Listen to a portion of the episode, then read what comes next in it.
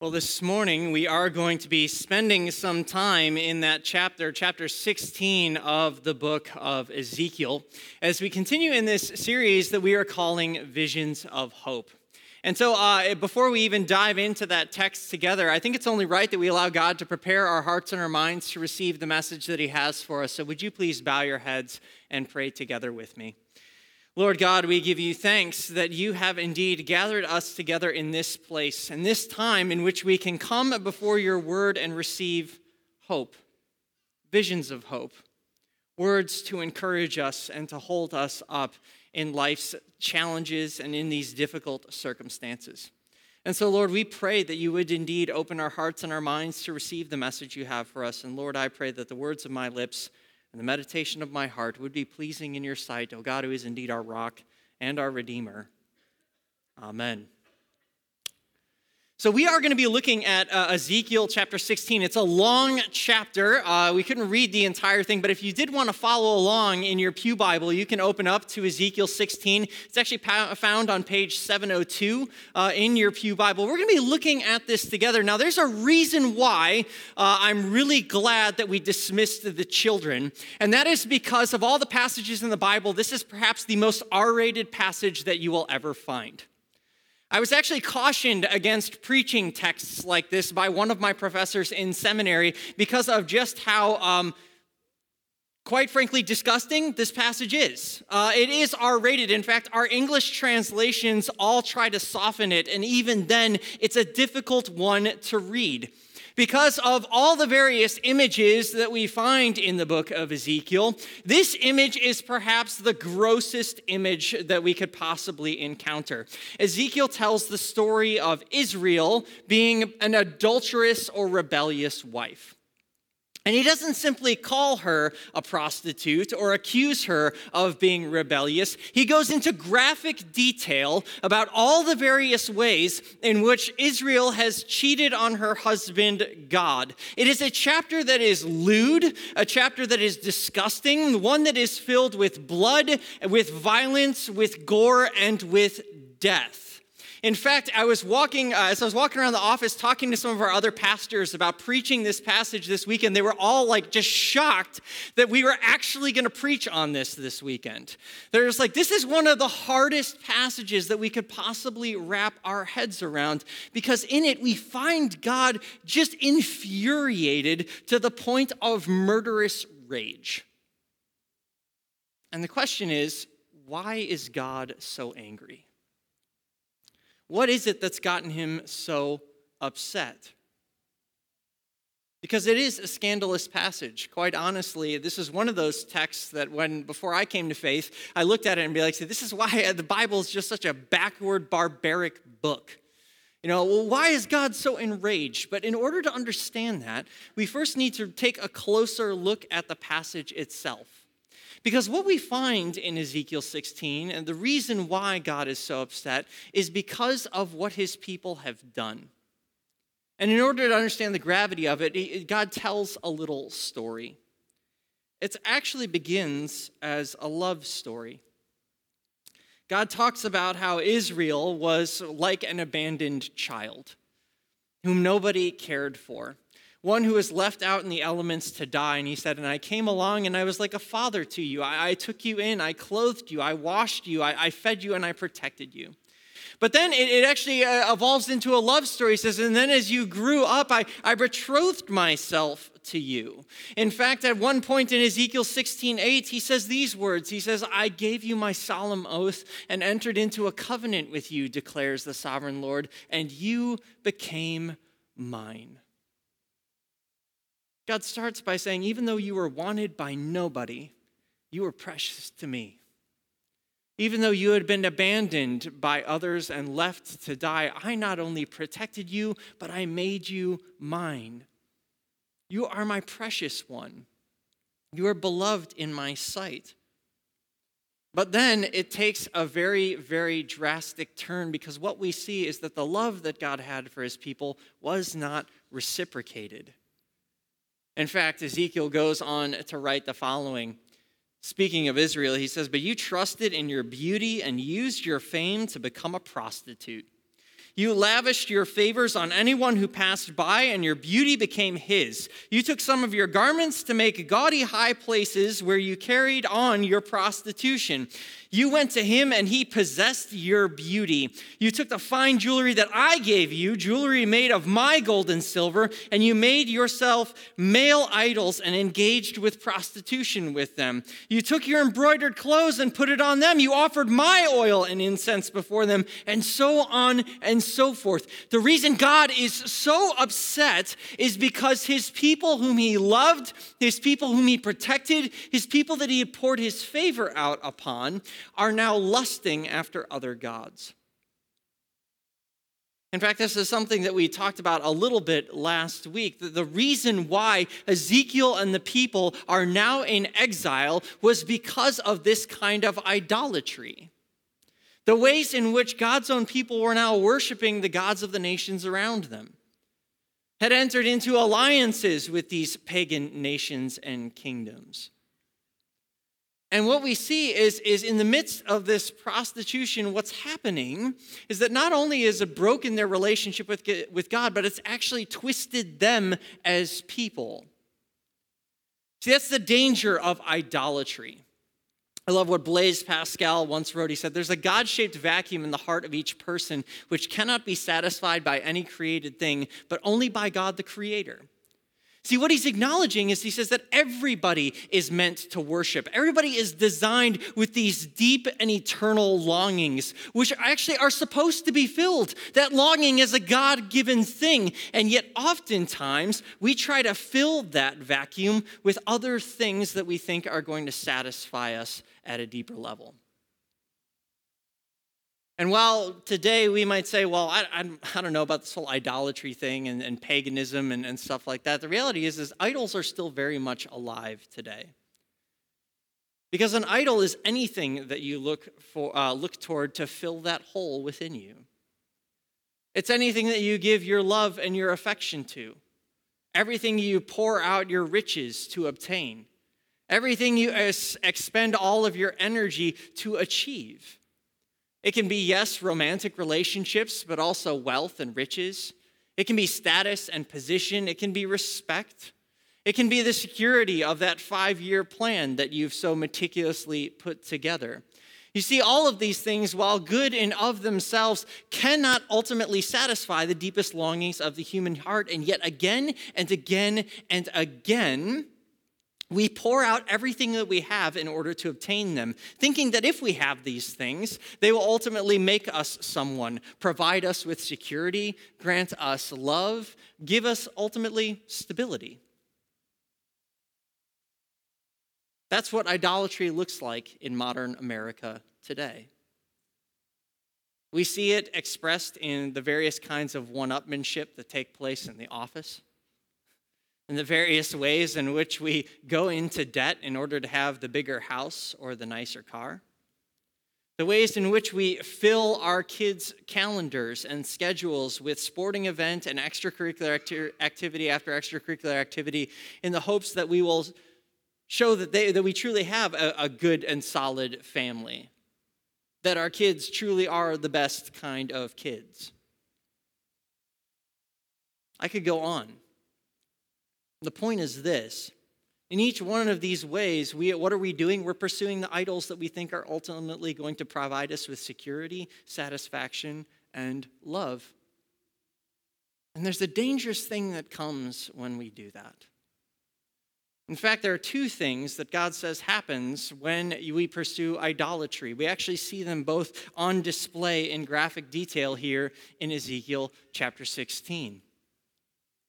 Because whatever we're longing for ultimately not only twists us, but destroys others. Listen to what Ezekiel says.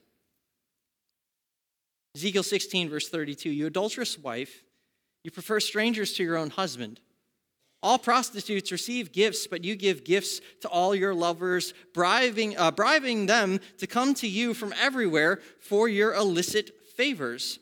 So, in your prostitution, you're the opposite of others. No one runs after you for your favors. You're the very opposite. You give payment, and none is given to you. See, what God is saying there in this very passage is He says, every single idol, you need to recognize every single idol demands sacrifice. Every idol ultimately demands sacrifice. It ultimately demands that you pour out something that is yours with a promise that you will be fulfilled, which no idol can ultimately deliver. And the result is, is that you keep pouring out and keep pouring out and keep pouring out in this constant effort to try and find that thing which you ultimately think is going to satisfy you, to satisfy those deepest longings of your heart, but they never come through. One of the things that I find so strange and, and yet I think uh, highlights the truth of this passage is the fact that we here in America, we live in one of the wealthiest countries on the face of the planet. We have people who make more money than they know what to do with. In fact, they're so rich they start their own space programs, right? I mean, this is how much wealth we have at our disposal, and yet we also have some of the highest rates of uh, mental and emotional illness, highest rates of obesity some of the highest rates of divorce. I mean, you look at some of the ways in which our society, for all of our wealth and splendor, seems empty. Why? Because we're constantly hungering and thirsting, longing and lusting after things, and yet when we finally have them, what do we find? They don't deliver. And it ultimately twists and destroys who we are. Part of the reason God is so heartbroken is because his beloved, the one that he rescued and made his own, the one that he loves and was protecting and watching over, has become twisted almost beyond recognition. Pursuing her lovers, pouring out all the gifts that God has given her, and yet receiving nothing in return, but simply fleeting pleasures which fade.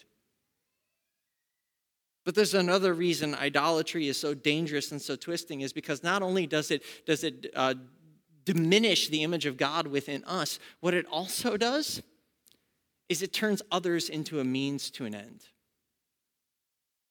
Listen to what he says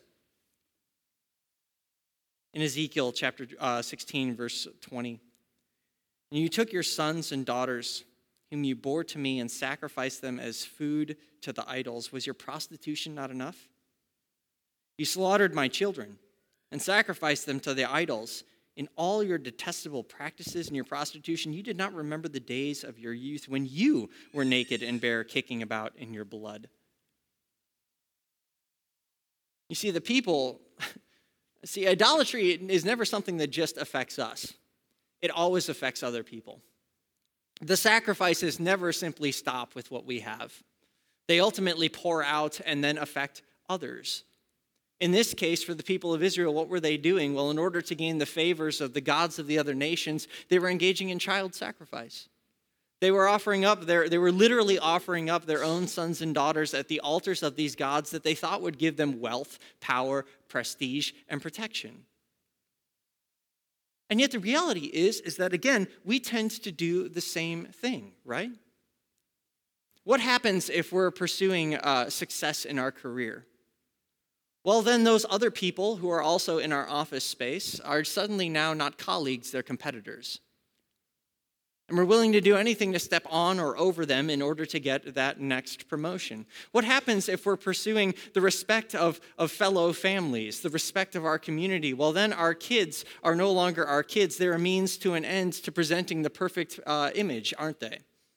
We have to have the best house, the right kind of dog, the perfectly painted fence, 2.5 children. I don't know how you have a half child, but we try. The perfect car but we're never really actually spending time with them.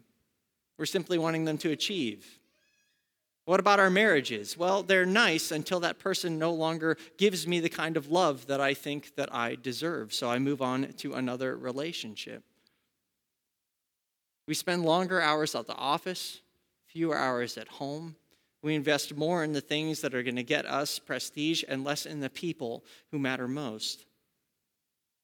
See, sacrifices never stay with just us, they always affect someone else. Idolatry always leads to inequality and injustice. It always leads to us minimizing the value of the people around us as we see them as nothing more than a means to our own ends.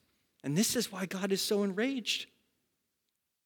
He says, Not only are you, the one that I love, so twisted beyond recognition, but you've actually begun to exploit one another to the point that you're shedding their blood and you've forgotten. You've forgotten what it was like to be unloved. You've forgotten what it was like to be marginalized and oppressed. And now you have become the very thing that I rescued you from. This is why he is so upset.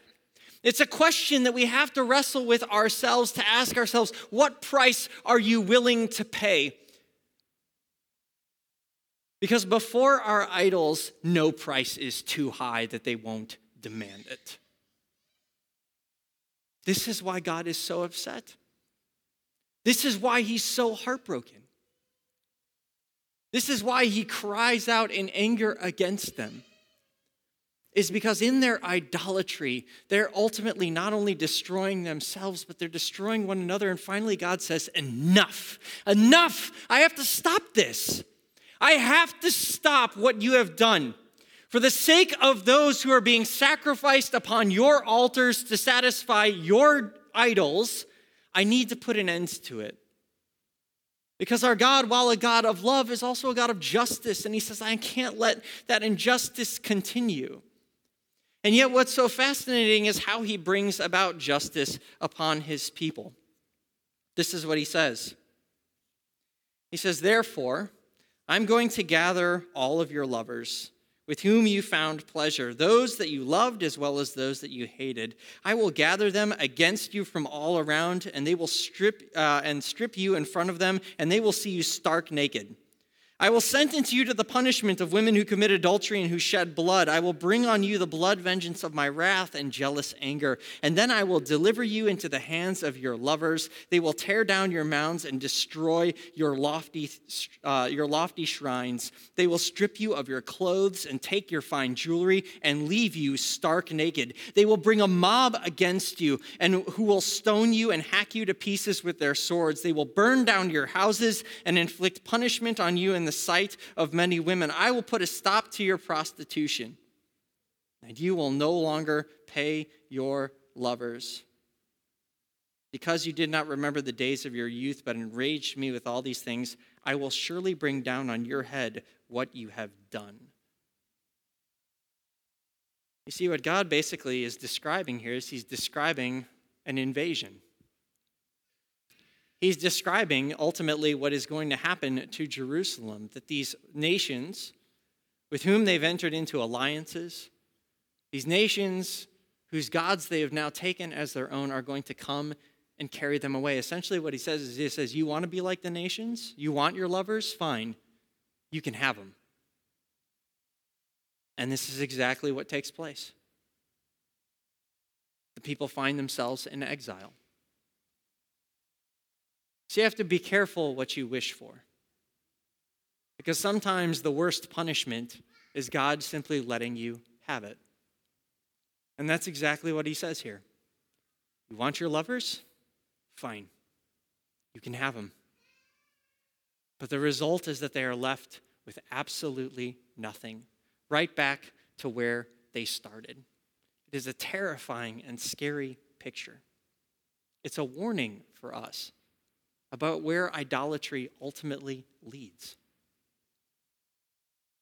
See why this is a hard chapter to preach on. It's a difficult one to listen to. Yet it's incredibly relevant for us today where we're constantly pursuing things that we think will satisfy only to find them leaving us empty and alone. Ezekiel is simply describing the perpetual habit of the human heart to pursue things other than God, ultimately to our own destructive ends. So the question is where's the vision of hope in all of this? I mean, that's what we've entitled this series, right? Where's the hope? Look, hope comes actually at the very end, where God says something truly profound. He says, Yes, I will deal with you as you deserve. Because you despised my oath by breaking the covenant, and yet I will remember the covenant that I made with you in the days of your youth. And I will establish an everlasting covenant with you. See what God says? He says, even though you've been unfaithful, I will remain faithful. Even though you've broken our marriage vows, I will never break mine. He says, Not only am I going to remember the covenant I made with you, I'm going to make an everlasting covenant with you one which will ultimately once more deliver you from these places of emptiness and brokenness and destruction in which you find yourselves. A covenant which will bring you back to me to be mine forever. And the interesting way is, is how he says he's going to do it. He says, Then I will make atonement for you for all that you have done. This word atonement in the Bible is a very important one because essentially to make atonement means that you pay the price that someone else couldn't pay. God says, I will pay for everything that you have done in order to deliver you and make you mine once more. The question is how? How will God make atonement?